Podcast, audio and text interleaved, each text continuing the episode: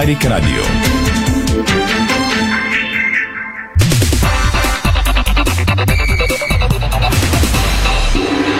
Със съдействието на Палмспет играта започва. Бързина, гъвкавост и креативност с Холеман. Тежкотоварен и извънгабаритен транспорт в страната и чужбина. Холеман приема леко тежките предизвикателства. Стана 17 часа. Добър ден, вие сте със спортното шоу на Дарик Радио. Боян Коколов е звукорежисьор, Страхил Митев е видеорежисьор, аз съм Иво Стефанов. Може да ни гледате в Фейсбук страницата на Дарик Радио, в Фейсбук страницата на Диспорт и на Диспорт БГ. Разбира се, освен да ни слушате, ако решите да ни наблюдавате.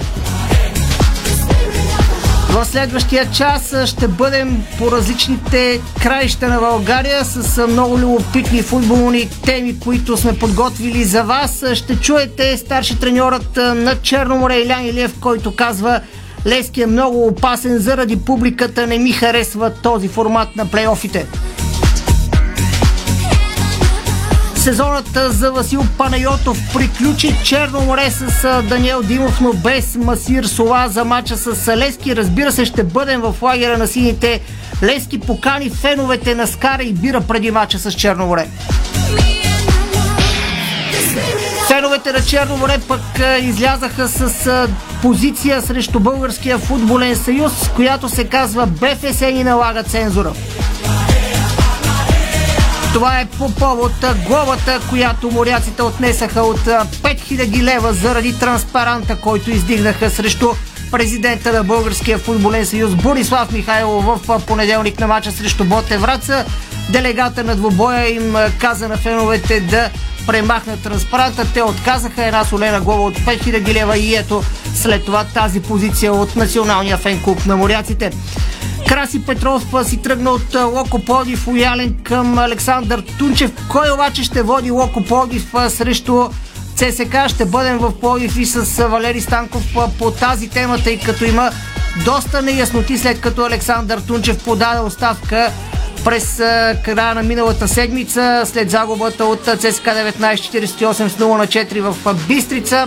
Тунчев подаде оставка и сега все още не е ясно кой ще води Локомотив Пловдив. Няма нов старши треньор. Времения, който ще изведе чернобелите срещу ЦСКА, все още не е известен, а пък доколкото имаме последна информация, Христо Крушарски, собственика на Локо Пловдив, също така все още не се е прибрал в България. Лудогорец с 5 играчи по-скъпи от Жорди Кайседо. Любопитна класация на Transfermarkt показва, че цели 5 футболисти на Лудогорец са по-скъпи от звездата на ЦСКА. Билети за Славия ЦСКА ще са по 20 лева, а не по 50, както първоначално бе разпространено като информация. Футболиста на Славия Ради Кирилов пък каза: ако направя трансфер в Славия, ще вземе пари. Ради Кирилов беше определен за най-добрия футболист в българското първенство през изминалия месец. Община Благоевград обновява тревната настилка на стадион Христо Ботев. Ще обърнем внимание на всичко това, което се случи в Шампионска лига през изминалата вечер. Акцентът, разбира се, няма как да не попадне другаде, освен върху хет-трика на Карим Бензема. Бензема удари Челси като никой друг преди стана и французина с най-много голове в Шампионската лига. Подобри много постижения с хет-трика си. Стана и четвъртия футболист, който вкарва 2 поредни хет-трика в Шампионска лига. След, разбира се, познатите ви Меси, Роналдо и един бразилец в Шахтьор Донецк, Луис Адриано, който се подвизаваше в украинския гранд. Виляреал направи нещо, което никой не очакваше, може би. Победи Байерн Мюнхен и стана първата черна котка за Байерн в Шампионска лига тази година. Не само това, но Байерн нямаше от 5 години загуба като гост в турнира. Вече и тази статистика не важи след успеха на жълтата подводница. Томас Тухел се предаде, не дава шансове на Челси за реванша с Реал Мадрид. Анчелоти каза: Бензема е като виното, с всеки ден става по-добър. Карим Бензема пък каза: още една магическа нощ, показахме кой е Реал Мадрид. Още от световния футбол в акцентите. FIFA не се отказва, този път иска световно на всеки 3 години. амбициозно. Бразилия иска да смени тите с Хосеп Гвардиола, дава 12 милиона на година на Гвардиола, ако прецени да поеме бразилския национален отбор. Украински национал каза, че Путин е убиец. Става въпрос за вратаря на Шахтьор Донецки, националния отбор на Украина Анатолий Трубин. А пък легендата, бих казал, не само на украинския футбол, световната легенда, златната топка от 1986 година Игор Беланов се включи в отбраната на Украина срещу руската инвазия. Ето и ексетите извън света на футбола. Българският отбор направи много добра подиум тренировка преди Световната купа по художествена гимнастика в София. Ще чуете старши треньорката на националния отбор по художествена гимнастика индивидуално Бранимира Маркова, след подиум тренировката на Боряна Калейн и Стиляна Николова. Също така ще чуете интервюи с Жулиета Канталупи, треньора на София Рафели, една от претендентките за медалите в София от Световната купа и внучка на легендата Жулиета Шишманова. Тя казва: в България се диша художествена гимнастика, със София работим за Олимпийския връх в Париж. Италиански журналист казва: тенис кризата при Григор Димитров изглежда необратима, а капитанът на националния отбор на България по тенис за жени Дора Рангелова заяви: целта ни е да запази мястото си в групата Billie Jean Cup. Александър Усик каза: братята Кличко ме подкрепиха да напусна Украина и да се готвя за двобоя си с Антони Джошуа. Мик Шумахер е готов за Гран При на Австралия. Това са само акцентите. След малко разработката по всички тези теми. Ще започнем с това, което се случва във Варна. Черно море излиза от трета позиция при гостуването си на Левски на стадион Георгия Спарухов в събота и ще чуете веднага след рекламите Илиян Илиев. Спортното шоу на Дарик Радио се излъчва със съдействието на Lenovo Legion Gaming. Стилен отвън, мощен отвътре. Дарик. Бонус игра тръпка за злато. Този сезон с 5 милиона общ награден фонд. FBET. Тръпката е навсякъде. FBET. Тръпката е навсякъде с 200 лева начален бонус спорт и нов 1500 лева начален бонус казино. На супер изгодна цена само за 1,25. Предложението важи до 10 пакета захарна покупка. Каунфланд. Всеки ден на Сезам БГ. Колонка за кеш. Риск фри залог. 100% начален бонус спорт до 150 лева. Аз съм Томислав Русев и за моята почивка избрах СПА хотел Калиста. Лукс и комфорт, топъл минерален басейн сред приказна природа. СПА ритуали, изпълнени от терапевти от остров Бали, ще ви заредят със здраве и позитивна енергия. СПА хотел Калиста в Старозагорските минерални бани. Дестинация, която си заслужава. Искате ли да чуете как звучат модерните поп-хитове в джаз аранжимент? Присъединете се към шоуто на кралете на винтидж музиката Postmodern Jukebox и грандиозното им световно турне The Grand Reopening Tour на 29 юни, зала 1 на НДК. Поп-джаз феноменът на Скот Брадли ви очаква за незабравимо забавление. Postmodern Jukebox ще пеят за вас само на 29 юни, зала 1 на НДК. Билети от Ивентим. Защитете културите от вредители с Цитrin Макс, продукт на UPL България. Мощен инсектицид срещу голям брой неприятели при над 20 култури. Висока концентрация, бърз начален ефект и продължително действие на атрактивна цена. Търсете Цитrin Макс в дистрибуторската мрежа или се свържете с търговските представители на UPL България. Класиката е отново на мода. Естествени и ламинирани паркети в магазини Berg или онлайн на bergbg.com. Паркети Берг. Достъпният лукс за всеки. Опознайте една от скритите страници на българската история – уникалния Вишеград. Само на хвърля и разстояние от Кърджали ще откриете замъка, владял източните Родопи през цялото средновековие. Свидетел на четвъртия кръстоносен поход, под стените му се е решавала съдбата на Балканите. Вишеград е едно от чудесата на източните Родопи, което тепърва ще разкрива още много тайни. Бонус игра тръпка за злато. Този сезон с 5 милиона общ награден фонд. FBET. Тръпката е навсякъде. Дарик. Последният кръг от редовния сезон в FBET Лига обещава много футболни емоции в ефира на Дарик Радио. Всичко започва още в петък от 17 часа, когато Ботевраца приема Славия, а от 19 часа и 30 минути на стадиона в парк Лаута Локомотив Пловдив е домакин на ЦСКА София. В събота от 17 часа и 30 минути Берое Стара Загора посреща лидера Лудогорец, а от 20 часа на стадион Георги Аспарухов Левски е домакин на Черноморе Варна. В неделя от 17 часа и 45 минути Арда Кърджали приема ЦСКА 1948, а от 20 часа Ботев Пловдив е домакин на столичния Локомотив. Кръгът завършва на 11 април, понеделник от 20 часа, когато Царско село е домакин на Пирин Благоевград. Мачовете от ЕБЕТ Лига пряко в ефира на Дарик. Дарик, радиото, което ви казва всичко за футбола и спорта. Вие сте с спортното шоу на Дарик Радио. Звукорежисьор е Боян Коколов, видеорежисьор Страхил Митев, аз съм Иво Стефанов.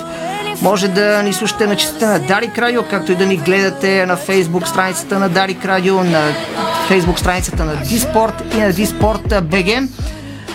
Насочваме се към Варна, където полузащитника на Черноморе Васил Панайотов стана ясно, че няма да играе до края на сезона, след като щупи ръката си по време на двубоя 25-я кръг на първенството срещу Ботевраца. Черноморе се подготвя за гостуването си на Левски, което е през уикенда. В събота моряците излизат от трета изходна позиция преди визитата си на Левски на стадион Георги Аспарухов. Нека чуем какво заяви старши треньорът на Черноморе Илиян Илиев за проблемите, които има преди мача, именно с контузията на Васил Панайотов, а и за предизвикателството, което предстои на Черноморе в гостуването на стадион Георги Аспарухов. Всеки мач е труден, само, както ви казах, срещу Левски, така се готвим нормално. Като за първия друг мач, това знаем, че няма да е леко, но това е част от играта. Важността на двубоя може ли да промени подхода на Черноморе към срещата? Ами вижте, с принцип ние играем почти на всеки терен. Същественият конкурент може да промени играта, не е играта на противника, така че готвим се както за преди всички останали гостувани, които сме направили. Знаем, че според противника, ако каже някои неща, които ни затрудняват, и естествено трябва да се променим. Към мачовете в първата шестица, как ще коментирате отново тази неравнопоставеност, че няма да се изиграят всички мачове в плей-оффа, двубойци са съкратени наполовина? Еми, питайте те, които са го приели. Така че аз със сигурност влизаш първата шестица. Ако си добре класиран, е добре да играеш само 5 мача. Ако си добре, искаш 10. Реално да се изиграят 10, така че аз съм против това, нали го ще изкарат клетки, че има, трябва да няма време, но като цяло мисля, че не е добро решение. Левски изглежда набрал скорост през втория полусезон. Как ще коментирате прогреса им? Казах го преди 7 мача с врата, че Левски се израснаха игрово и самочувствие също, и най-важното и едно трите важни неща. Едното е, че публиката ги подкрепя много силно и това ги прави доста опасно. Черноморе разполага с третия гол майстор в първенството Сердюк, но прави впечатление, че играта не е концентрирана върху него. Това несъмнено е една от силните страни в играта ви. Вижте, ние не може да концентрираме играта в един човек. Естествено, ако на него се пада, завършва в повечето случаи атаката, но се като цяло целият отбор играе. Като доста отбори в нашата схема в България играем също, и всеки един от атаката и не само може да завърши и да създаде положение пред противника. Започва ли Корьор да се приближава към топ формата? Ами вижте, той като с топката си е винаги добре, или почти винаги. В смисъл няма проблеми с топката. Въпросът е, че когато изтървеш първата фаза на подготовката, по-натам в първенството трудно се навакса, но се надяваме с опита си да компенсира. Как ще успеете да замените Васил Панайотов, който е неизменна част от вашия състав през последните 4 години? Ами наистина е трудно, тъй като Васко не само с играта си, но и с духа, и с облекалната, и на терена са няколко човека, които са, не мога да кажа незаменими, но са много липстващи, когато ги няма. Но, както казвам, трябва да се оправим без тях. Има и други по-млади момчета. Надявам се да можем да го заменим не само физически, но и духовно. Стана ли ясно колко продължително време ще трябва да се възстановява той? Прогнозите са, че това няма шанс да се върне. Казахте за младите футболисти, неизменно това е част от работата ви, която няма как да не отличим. С младите футболисти изключително давате път на млади играчи в отбора на Черноморе. Те стигат и до националния отбор. Доволни ли сте от тяхното развитие до този момент? От повечето сме доволни, от други не толкова, но знаем, че при младите хора винаги има заклащане. Въпросът е, когато това заклащане се осъществи, да се вземат полуките да излязат по-бързо от тази ситуация. Чухте старши треньорът на Черно море Илиян Илиев преди гостуването на Левски на стадион Георги Аспарухов. Не е въодушевен, меко казано, от това, че формата на плейофа отново е съкратен на половина и няма да се изиграят половината мачове. Каза също така, отличи, че Левски е много опасен и заради публиката си на стадион Георги Аспарухов, публика, която несъмнено се очаква отново да напълним стадион Георги Аспарухов в мача в събота, след малко, и за инициативата, която подхванаха от Левски и призоваха своите привърженици преди домакинството на Черно море, а и за последните новини. Преди това още няколко информации, свързани с Черно море. Илиян Илиев определи група от 19 футболисти за гостуването на сините. След избраниците на наставника на моряците не попаднаха Васил Панайотов, който чухте, ще отсъства от игра до края на сезона най-вероятно, както и Масир Сола. Алжирецът е с Комоцио след срещата с Врачани и няма да е на разположение за двубоя с сините. Юлиус Каспаревичус пък все още не е възстановен от травмата след мача с Лудогорец от първия пролетен кръг и също отпада от сметките на Илиян Илиев. Аут от двубоя на стадион Георги Аспарухов са още сами Ел Анаби, Павел Георгиев и Денислав Ангелов, така че цялата група, която е публикувана в Диспорт, може да видите всички футболисти. Черно море гостува на Левски събота 9 април от 20 часа на стадион Георги Аспарухов. Сега се насочваме именно към стадион Георги Аспарухов, където Левски тренира в този момент. Провеждат своето занимание футболистите в синьо. От Левски по-рано днес призоваха феновете си на скара и бира преди мача с Черно море. Подробностите около сините сега ще научим от Стефан Стоянов. Добър ден, Стефане.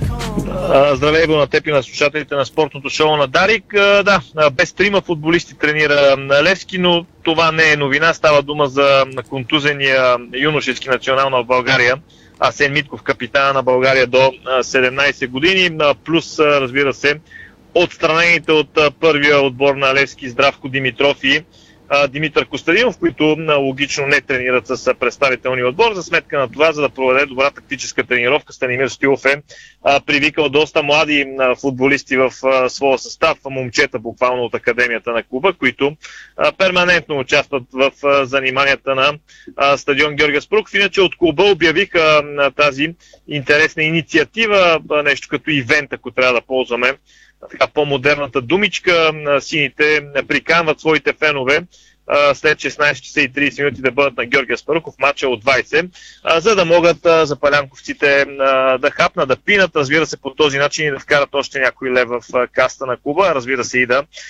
си направят по-добро на преживяването около поредния матч на сините.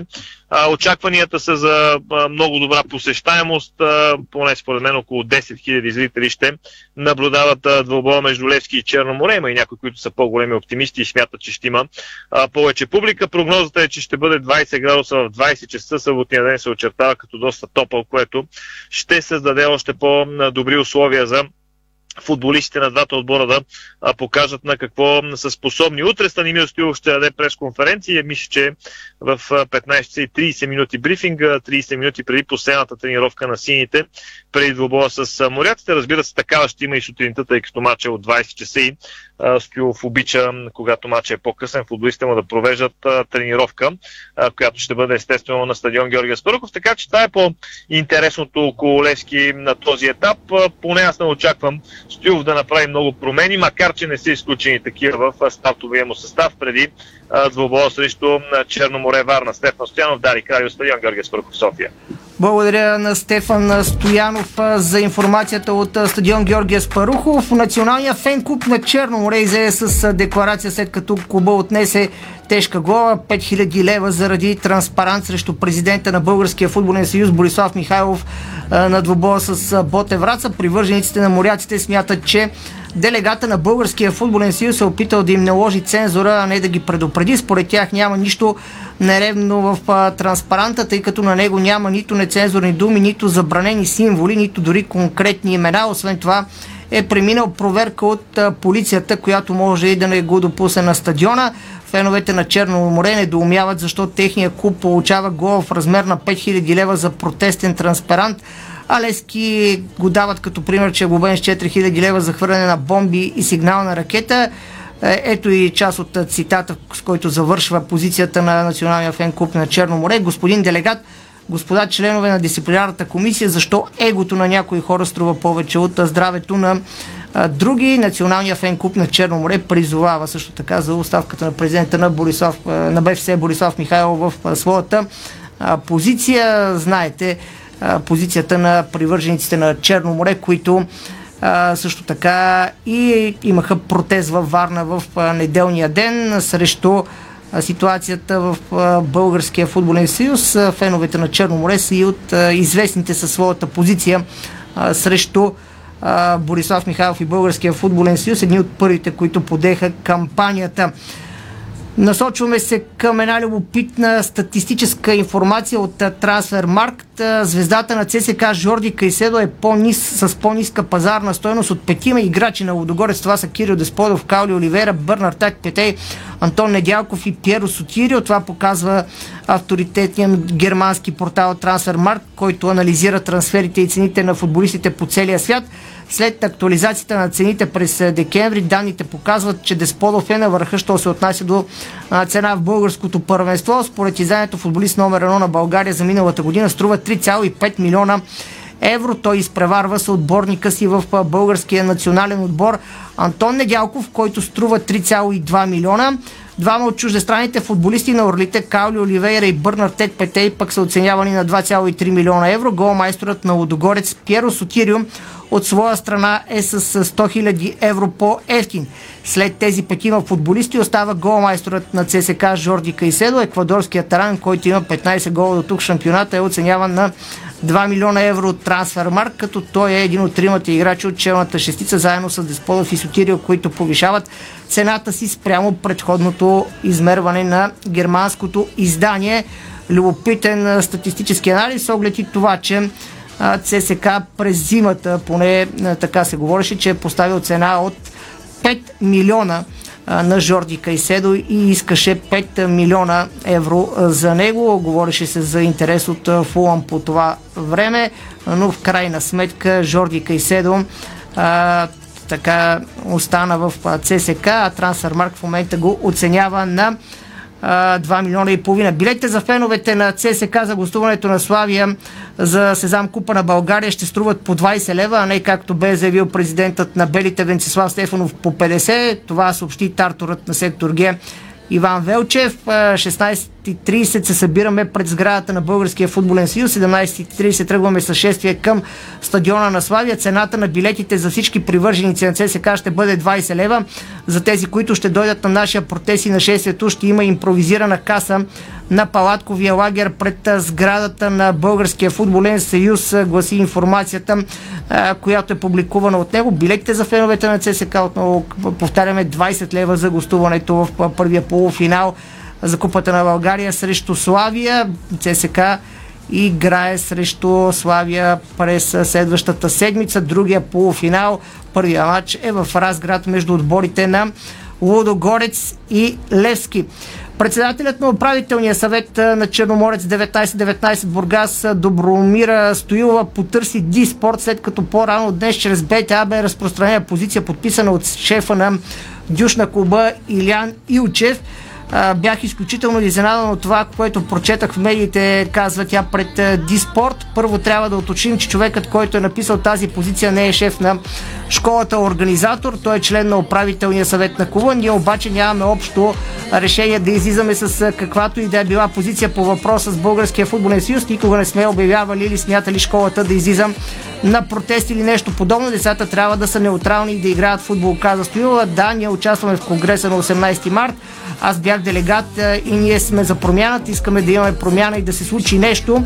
Ние апелираме за нормално отношение към всички клубове. Клубовете трябва да играят футбол и да се развиват. Позицията на господин Илчев е лична, а не на клуба. Главният ни спонсор, който е и член на управителния съвет, също е в неведение. Такива еднолични решения вредят и не искаме да заместваме Черноморец. В единия казал едно, другия друго. Бяхме решили да не излизаме с позиция. Не мога да кажа дали това обслужва нечии интереси и да се надяваме, че единственото е в полза на децата. Аз също съм за това, че трябва да сме неутрални и да се играят футбол. Допълни Стоилова, наистина продължава да бъде изключително разгорещена темата около това как се управлява Българския футболен съюз в момента и позициите на някои от отборите от трета лига и от аматьорското ниво. Някои от тях вече бяха изключени от Българския футболен съюз и също така им беше съобщено, че няма да играят повече матчове до края на тази година, до края на този сезон, така че това е позиция от страна на Черноморец.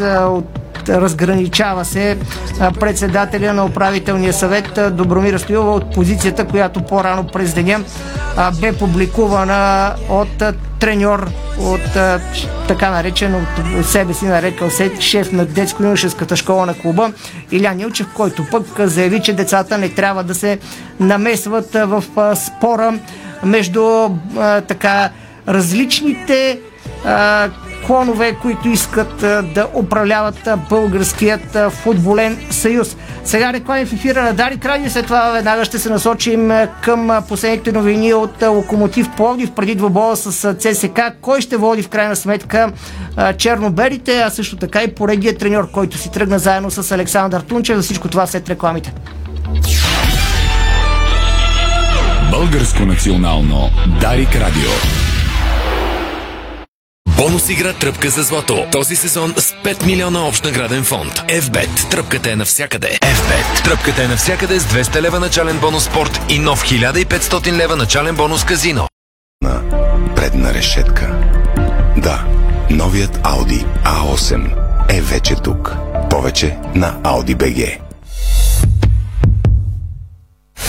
Искаш ли да бъдеш част от Холивуд и да се снимаш във филм? Киноцентър Бояна набира пълнолетни мъже за статисти. Ако не си картотекиран при нас в последния месец, ела на пилоните на НДК тази събота между 10 и 14 часа. Не е достатъчно да имаш само карта за градската мрежа, а да я валидираш. Валидирайте картата си. Това е вашата застраховка при пътуване. Така се събират данни за трафика. С тях променяме транспорта, за да стане удобен, бърз и сигурен. Център за градска мобилност. Споделяме града. Знаете ли, че човек прекарва около 5 години от своя живот в банята? Затова е важно там да се чувства комфортно и уютно. Открийте вдъхновяващи идеи за плочки и гранитогрес на нашия сайт estetico.bg и превърнете банята си в спа. За красива, стилна и функционална баня на разумна цена посетете магазин Естетико. София, околовръстен път 183, между Симеоново и Драгалевци. Естетико. Понякога Бог изпраща изпитания за вярващите. В зловещия пламък на пожара в Аванти ние прозряхме това послание. Порядъчност, погълната от конкурентната злоба.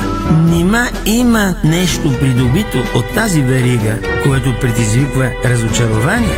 Така Аванти остава същата. Продължаваме да вярваме в нейното добро име. Аванти прилича на птицата Феникс. От пепелта ще направи криле. Откривате свои неподозирани таланти. Майстор в приготвянето на закуски, виртуоз в обедното меню и мастър-шеф на вечерните изненади. Това е ефектът Джесика. Вашата нова кухня от Джесика прави чудеса. Комфортна и модерна, стилна и вдъхновяваща. Джесика – перфектната кухня. Виж повече на jessica.bg. Седмица на Персил и Первол в Фантастико. Спести пари и на високото качество се довери. Избери продукти с марка Персил и Первол от 7 до 13 април в твоето Фантастико. Великденско настроение с вкусен козунак, морски вълни и топъл минерален басейн. Неустоимо all-inclusive предложение на цена от 87 лева в хотел Ралица Супериор Алпена. Традиционни ястия, подбрани напитки, анимационна програма за деца и възрастни, пъстър фестивал на хвърчилата. Вашата великденска ваканция в Алпена. Всичко за офертата на 0812 211 на цената на градски разговор или в офисите на Албена Тур. Бонус игра Тръпка за злато. Този сезон с 5 милиона общ награден фонд. FBET. Тръпката е навсякъде. Дарик.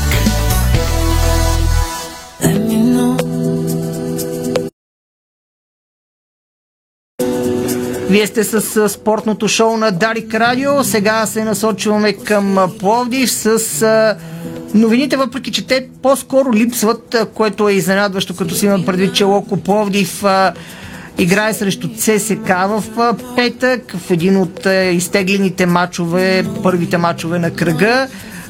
След като Александър Тунчев в неделя си подаде оставката след загубата от ЦСКА 1948 0-4 в Бистрица, и изведнъж затихнаха около Пловдив свързаните новини с Локо. Ясно е, че собственикът Христо Крушарски, по информацията, която имаме, все още не се е прибрал в България. Дори бяхме готови да го включиме наживо в ефира на Дарик Радио, но по наша информация ще кацне малко по-късно. Така че сега с Валери Станков трябва да обсъдим ясно ли е поне кой ще води чернобелите в утрешния матч срещу ЦСКА и неглижирали по този начин Локо Пловдив двубоя с ЦСКА, което е доста странно, като се има предвид, че червените не са цъфнали и вързали с игрите си, които показват, а пък също време Локо Пловдив на практика си е в битката за седмото място. Валери. Здравей, добър ден и здравейте в стадион Локомотив парк Лута Пловдив на слушателите на Дарик.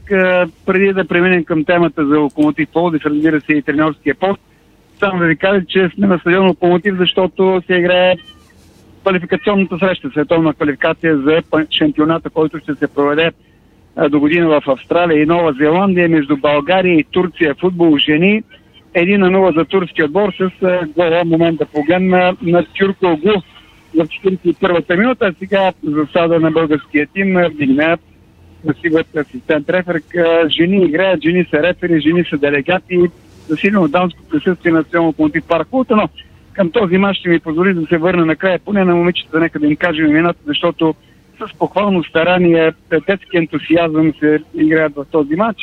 Така че ще поговорим малко и за матча, който е сега, пък сега пак говорим и за националните отбори на България.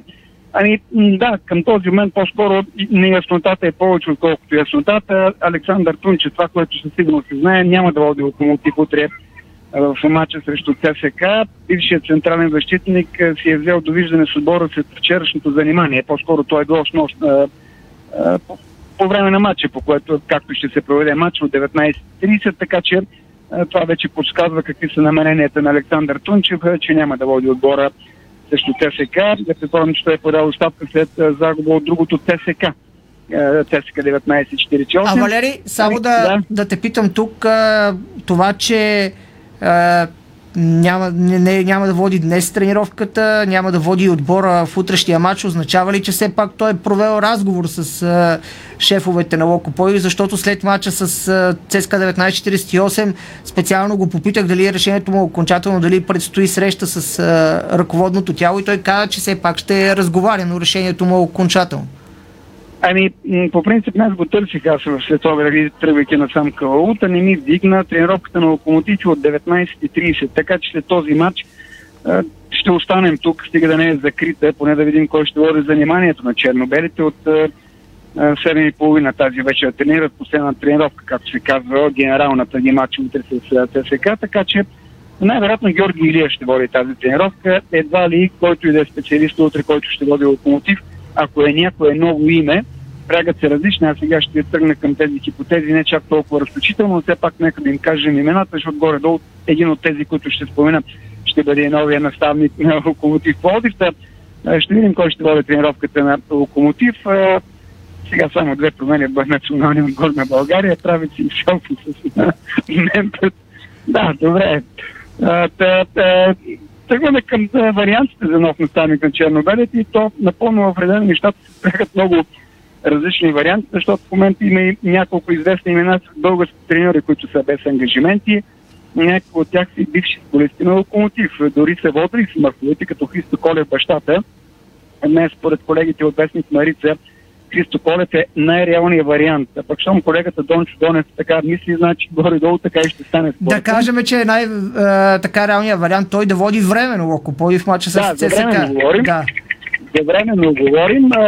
Сега да споменате още на Георги Чиликов и Петър Колев, на също са бивши футболисти на Локомотив Пловдив. Тиражира се и варианта с Александър Томаш, защото тези последните тримата води към Славия и Берея, нали така, Иво? Да.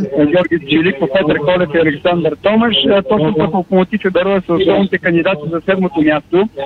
Това е единственото, което дава смисъл на мачовете в първата четворка, която ще се оформи след двобоето последния кръг от редовния дял на шампионата, така че изключително някой от тези, които са водили от Берея, сега да се тук котират на съдебно Локомотив Парковата и в тези люти битки между Локомотив и Берея за седмото място. Не е изключено и бившият наставник на Локомотив и съперника им утре, ЦСКА визиран Бруно Лакрапович, да се завърне на Лута. Сега появиха се. Това ще да те питам. Пили ли си кафето вече с него, защото се пише, че е в Пловдив? Аз му занях на германската карта, на българската каза, че няма такъв номер, на германската не ми вдигна. Така че за сега явно и той не желая да контактира с медиите, така че случайно ли не, но босненският специалист тези дни се раздели с северно-македонския Шкендия Тетово, горе-долу по същото време, в което Александър Тунчев каза, че си подава оставка, по същото време и Бруно Акрапович се раздели с северно-македонците, той изведе Локомотив атака за българския тим, пак ще има засада, аз съм на самата линия на засадата, така че тук девойката е в синьо от Босна и Херцеговина, която вдигна флага с сигурно силно основание да го направите. Нищо чудно и Бруно Акрапович, че говорим за Босна и Херцеговина, реферите на този матч от Босна и Херцеговина. И този от Босна и Херцеговина най-известният е акустирана. Това са горе-долу като варианти. Развръзката по тази тема предстои и онзи, който знае какво ще се случи и ще вземе крайното решение, собственика на Локомотив Христо Бръчевски, колкото да се говори, че той вече е дал акциите, че други са собственици.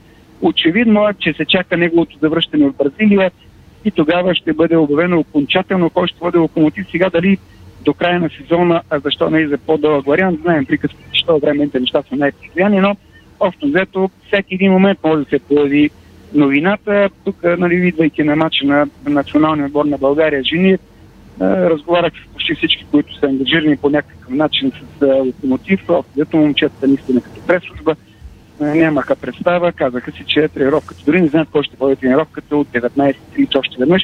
Там някъде, ако се появи човек, който ново име, вече ще знаем кой е новия. Да кажем, че един от асистентите на Александър Тунчев също си тръгна с него, Красимир Петров, който е информация на Стефан Стоянов в Диспорт от малко по-рано днес. Така че наистина не са много вариантите от треньорите най-малко, които да изведат Локо Пловдив срещу ЦСКА. Поне според мен, както ти каза, Христо Колев е един от вариантите, които се спряга и от колегите от Вестник Марица, и другите, които са Георги Илиев, ако все още е в такава щаба на Локо Пловдив, тъй като за него няма информация дали се е тръгнал с Александър Тунчев, и треньора на вратарите Витомир Вутов. Това са хората от екипа на Тунчев. Нали? Няма точно нещо, така, да, което да изпускаме. Изглеждат най-логично, и това, което може да общим, е, че Локо Пловдив, ако ще се изпира на постоянен вариант, ще го стори другата седмица, защото то няма и много време. Следващия матч от седмицата, от 7 до 10 място, на практика ще бъде следващата седмица, следващия уикенд или в петъка, да кажем, най-рано, така че ще трябва да взимат бързо решение шефовете на Локомотив Пловдив. Христо Крушарски след матча си спомня в един фейсбук пост, се беше заканено да взима решение. За сега така отсъства от България, така че може би и това е причината да се забавят окончателните решения, които ще бъдат взети. Точно така, обобщихме го ние двамата. Точно да се чака се тежката дума на Зума, както се пеше песента, за един друг Христо, сега друг Христо обаче трябва да решава, и той сигурно ще го реши това, кой ще води Локомотив. Ще разберем, разбира се, според мен още на тренировката днес, ако е нов човек, ние вече ще знаем кой ще води Локомотив. Ако Георги Илиев води тази тренировка, то ще остане така вратата отворена, дали той ще води Локомотив или пък след това. Пък той нищо не вариант до края на сезона, защото Вутов има лиценз про, така че нищо чудно и с неговия лиценз, който и с кръга на шегата, и аз мога да ги водя. но да ползвам лиценза на треньора на вратарите на Локомотив Пловдив, тъй като наставника на вратарите притежава този лиценз. Още Христо Колев, ако го назначат, също ще ползва лиценза на Бутов, така че това са горе-долу варианти. Че една минутка ще не дадеш за матча, защото момичетата заслужават. Наистина, да, губим с 1-0, но аз такъв жар, такъв пламък, такъв ентусиазъм, даже когато пуснаха химна за началото на матча, тук уредбата беше силно пуснала химна, но се чуваха, дори момичета надбяха уредбата да пеят химна над България, така че да, губим с 1-0. Набързо имената на тези момичета: Роксана Шахънска, Николета Бойчева, Яница Иванова, Нора Димитрова, Яна Йорданова, Ева Юпи, Ивана Найденова, Лора Петрова, Йоанна Станкова, Димитрия Иванова и Симона Петкова, без номера на бързичко да ги кажа. Симона Петкова, която напусна, но преди началото на двубоя получи своята награда за футболист номер 1 на България за 2021 година. Тя получи наградата си шут към нашата врата от изотопката от двукратният носител, двукратният номер 1 при мъжете Димитър Глиев, който изгледа първото полувреме на този матч. На почивката, може и сега да е, но на почивката се видяхме, все още гледаше този матч. Така че нашите губят. Нямаме все още точка в групата, само 2 гола отбелязани. Със сигурност не може да се класираме за първенството, но още веднъж ще кажа най-важното, което виждаме, този ентусиазъм, с който играят нашите момичета. Пък към 5 от тези прекрасни момичета са от Стара Загора.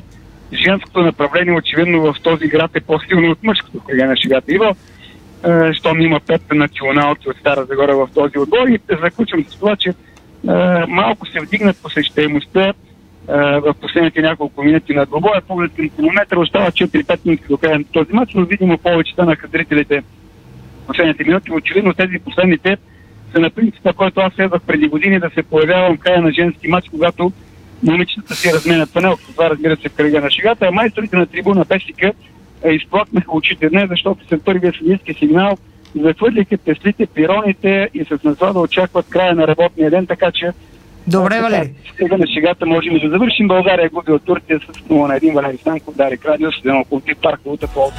Благодаря на Валери Станков. Само ще завърша с това, че по информация, която получих преди малко, така, част от шефовете, така да кажем, от новите партньори на Христо Крушански в Локомотив Пловдив, явно са провели срещи и телефонни разговори с някои от набелязаните треньори. Предстои да разберем в Локо Пловдив как ще се развиват нещата от тук нататък, може би още след днешната следобедна тренировка, и тя си е направила при вечер заниманието в 19.30.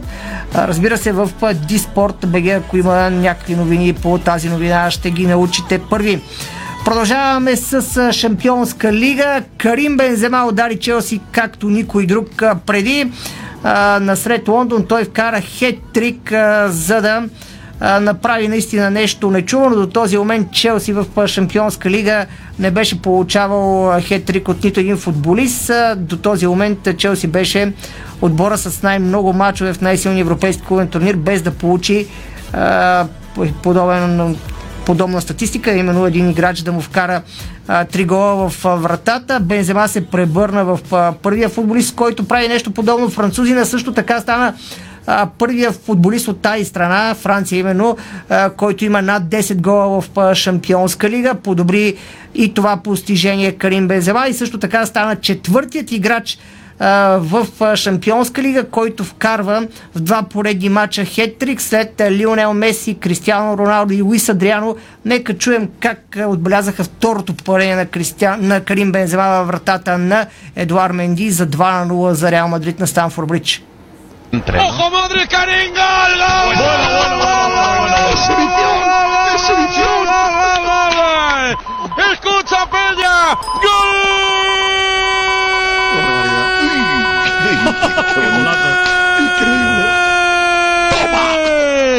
¡De Karim Benzema! En una jugada otra vez maravillosa. Чухте какъв кеф беше за коментаторите от Испания след второто попадение на Карим Бензема във вратата на Едуар Менди. Старши треньора на Реал Мадрид Карло Анчелоти се възхити от представянето на своя нападател, като каза, че Бензема е като виното и с всеки ден става все по-добър. Има нещо вярно в думите на Карло Анчелоти. Да не се забравя, че Карим Бензема е на 34 години, може би с тези силни изяви за Реал Мадрид дава много сериозна заявка на този етап от годината и за златната топка. Ето какво каза Анчелоти: Карим Бензема става все по-добър всеки изминал ден, той е като виното, всеки ден става все по-голям лидер, чувства се по-важен за отбора и това прави разликата. Той е страхотен пример за останалите и е завършен играч, карва много головено и помага на отбора при владеенето на топката с движението си по терена. Много е опасен и сме щастливи, че го имаме. В същото време Карим Бензема каза: още една магическа нощ, показахме кой е Реал Мадрид. Цитат от Бензема: ще помня този матч дълго време, защото това е още една магическа нощ, както тази на Бернабео срещу ПСЖ. Излязохме на терена, за да победим и показахме кой е Реал Мадрид. В същото време Томас Тухел се предаде и каза, че не дава шансове за Челси за реванша на Сантьяго Бернабео.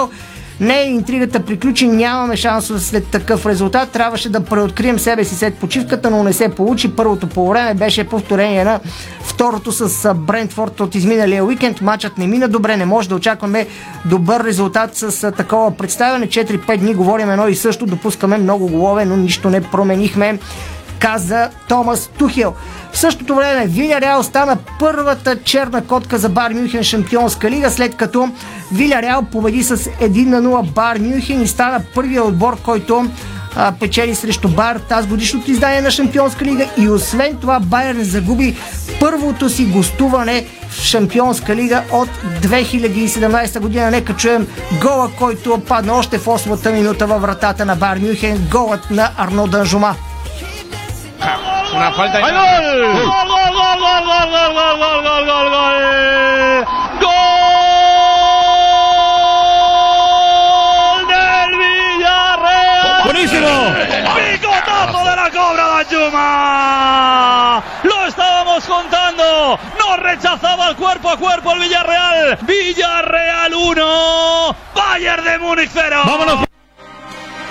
Така пък отпразнувах изненадващо гола в Виляреал. Със сигурност много любопитна победа за жълтата подводница. Малко са хората, които са очаквали успех за Унай Емери, но пък Унай Емери бе именно последният, който успя да победи Байерн Мюнхен като домакин в Шампионска лига. Именно при гостуване Байерн Мюнхен от тогава няма загуба от този матч сблъсък, когато Унай Емери беше начело на Пари Сен Жермен. Виляреал показа в Шампионска лига, че не се шегува, след като победи и Ювентус, елиминира го в предишната фаза на турнира. Предстои много интересен реванш в Мюнхен на Алианс Арена през следващата седмица. На Бернабеу нещата изглежда ще бъдат протоколни. Сега преминаваме към новините извън света на футбола. Грациите с стабилна подиум тренировка преди началото на Световната купа, пише в Диспорт БГ. Лора Николаев, български национален отбор по художествена гимнастика, направи стабилна подиум тренировка преди Световната купа, която започва в петък в Арена Армеец. Боряна Калейн изпълни 4-те си съчетания без груби грешки. Стиляна Николова, която ще дебютира пред родна публика, допусна няколко неточности в подиум тренировката си. Новия ансамбъл също не игра чисто, като след целите изигравания на съчетанията момичетата на Весела Димитрова отработваха отделни елементи. Нека чуем сега интервюто на Бранимира Маркова, старши треньор на националния отбор по художествена гимнастика, индивидуално пред Ирина Русева. Да започнем с вашата оценка от подиум тренировката днес на индивидуалистките ни. Ами, искам да кажа, че понякога подиум тренировките са много по-тежки от самото състезание, защото момичетата играят и четирите си съчетания едно след друго в много бързо темпо. Доволна съм от подиум тренировката. Боряна Калейн успя да изиграе и четирите си съчетания без груби грешки. Стиляна има все още напрежение в нея, защото има по-малко опит. Разбира се, допусна грешки, но се надявам, че утре всичко ще бъде добре. Как усещат килима момичетата, защото това е много важно за художествената гимнастика? Да, терена им беше много удобен. Изключително важно е той да се пробва преди състезания, защото, разбира се, винаги е малко по-различна влажността в залата. Терена понякога им се пързаля повече или им запира повече, така че подиум тренировките са от изключително значение за нас. Само преди няколко дни ги видяхме на международния турнир Купа София. Има ли някакви промени в композициите и някакви анализи, които сте направили тогава, или всичко е също?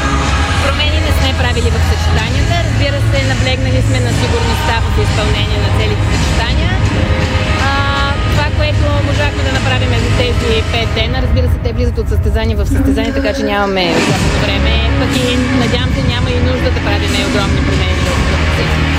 Ами все още това, което наблюдаваме от след международния турнир в София, разбирам, че съдиите много добре възприемат съчетанията ни. Това говорят и оценките ни за пластичност, които Боряна получи. За мен е въпрос на изпълнение вече, защото когато те се изпълнат без груби грешки, получават и заслужените оценки и за изпълнение, и за артистичност. А оценката за артистичност се влияе и от изпълнението. Винаги е било така.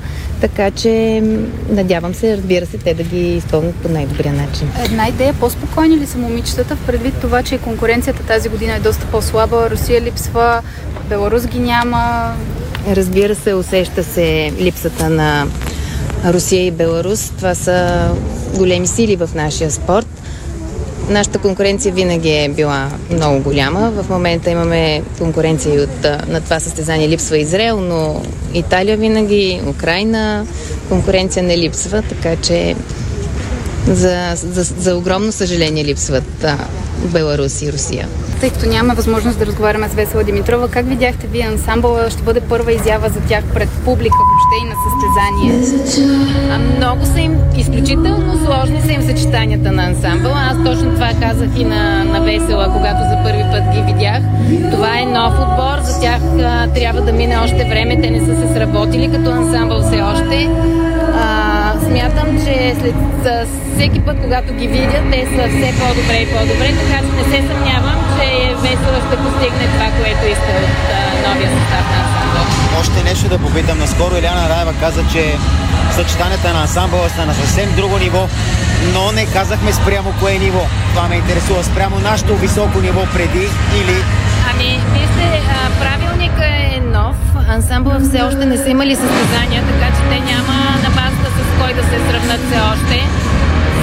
Ще видиме, но за наистина това, което виждам, новия правилник е изключително по-различен, специално за ансамблите. Виждам едни сложни елементи на голяма дистанция, това, което не се правеше в предишния правилник. Сега ги виждам, че наистина ще им бъде много трудно, но ще видим сега след състезанията, които предстоят, как ще се възприемат. Сигурна съм, че и двете ни индивидуалистки, и Боряна, и Илияна имат предстартова треска. Как вие като старши треньор ще се справите с това днес? Ами, как ще се справя? Аз вече имам представа как се подготвят и двете преди големи състезания. Имат си план, по който работят. Нашият психолог ще бъде с нас, защото работи с Илияна и с Боряна от известно време. Така че смятам, че ще се справим. Чухте Браимира Маркова. А сега се насочваме към интервюто на Ирина Русева с Жулиета Канталупи. Тя казва: в България се диша художествена гимнастика с София. Работим за Олимпийския връх в Париж. Жулиета Канталупи е треньор на София Рафели, една от претендентките за медалите в София от Световната купа и внучка на легендата Жулиета Шишманова. Жулиета Канталупи пред Ирина Русева. Разговаряме с внучката на легендарната за българската художествена гимнастика и не само, за световната, Жулиета Шишманова. Срещу мен е Жулиета Канталупи. Как се чувстваш отново в България, в София и поредната за теб световна купа като треньор? За мен е като се връщам в България е много хубаво, защото се чувствам у дома и е голяма чест да вода моята работа тук с мама, дето я вършим всеки ден в залата и всъщност е чест и много голяма емоция. Как усещаш сега атмосферата, защото пандемията със сигурност много промени нашия начин на живот. Знам колко е различно в Италия, какво преживяхте. Сега обаче сякаш има лъч надежда. Най-после ще играят грациите пред пълни трибуни. Радва ли те това като треньор, като човек отдал живота си на художествената гимнастика? При всеки случай, когато има публика, е друго усещането в терена, защото чувстваш хората, чувстваш какво им предаваш и това е много хубаво нещо. Пандемията е много тежка, още не е минала. Виждаме обаче, както вие казвате, светлина и се надяваме всичко да се оправи, колкото се може по-бързо, защото живота е станало малко тежък, но за съжаление това е живота и трябва да се оправяме, да живееме, да следиме, как се казва, да се радваме на всяко малко нещо, за да може по-лесно да излезнем от това. Какво ще кажеш? Успя да видиш част от подиум тренировките на индивидуалистките в отсъствието на Русия и Беларус. Как смяташ, че ще се развият нещата като специалист? Каква ще бъде битката за медалите? Между кои страни? Битката на медалите без, за съжаление, с Русия и Беларус е много отворена, защото се бориме всички, за да стигнем колкото се може по-нагоре и сигурно състезанията ще бъдат интересни, но естествено без тях е различно. Чухте Жулиета Канталупи, може да намерите още по-подробно интервю както с нея, така и с Бранимира Маркова в Диспорт БГ. Още няколко акцента от света на тениса, само че Дора Рангелова, капитана на националния отбор на България по тенис за жени, казва: целта ни е да запази мястото си в групата на Били Джин Кинг Къп. Вики Томова се класира на четвъртфинал в Португалия на червени кортове в турнира Оейраш, а пък италиански журналист каза: тенис кризата при Григор Димитров изглежда необратима. Няколко любопитни новини от последните минути, буквално от световния футбол. УЕФА прие нови лицензионни правила вместо финансовия ферплей, така че може да се запознаете подробно в Диспорт БГ новите правила на УЕФА, които клубовете ще трябва да спазват. Така, част от акцента е, че клубовете ще бъдат принудени да ограничават харчовете си за заплати на играчи, щалове, суми и трансфери до 70% от всички приходи, което означава, че ще бъде приет правилника горе-долу до някаква степен, разбира се, от това, което беше заложено в испанския шампионат, където първи въведеха така своеобразен таван на заплатите или най-малко да трябва да се съобразяваш бюджета си с заплатите.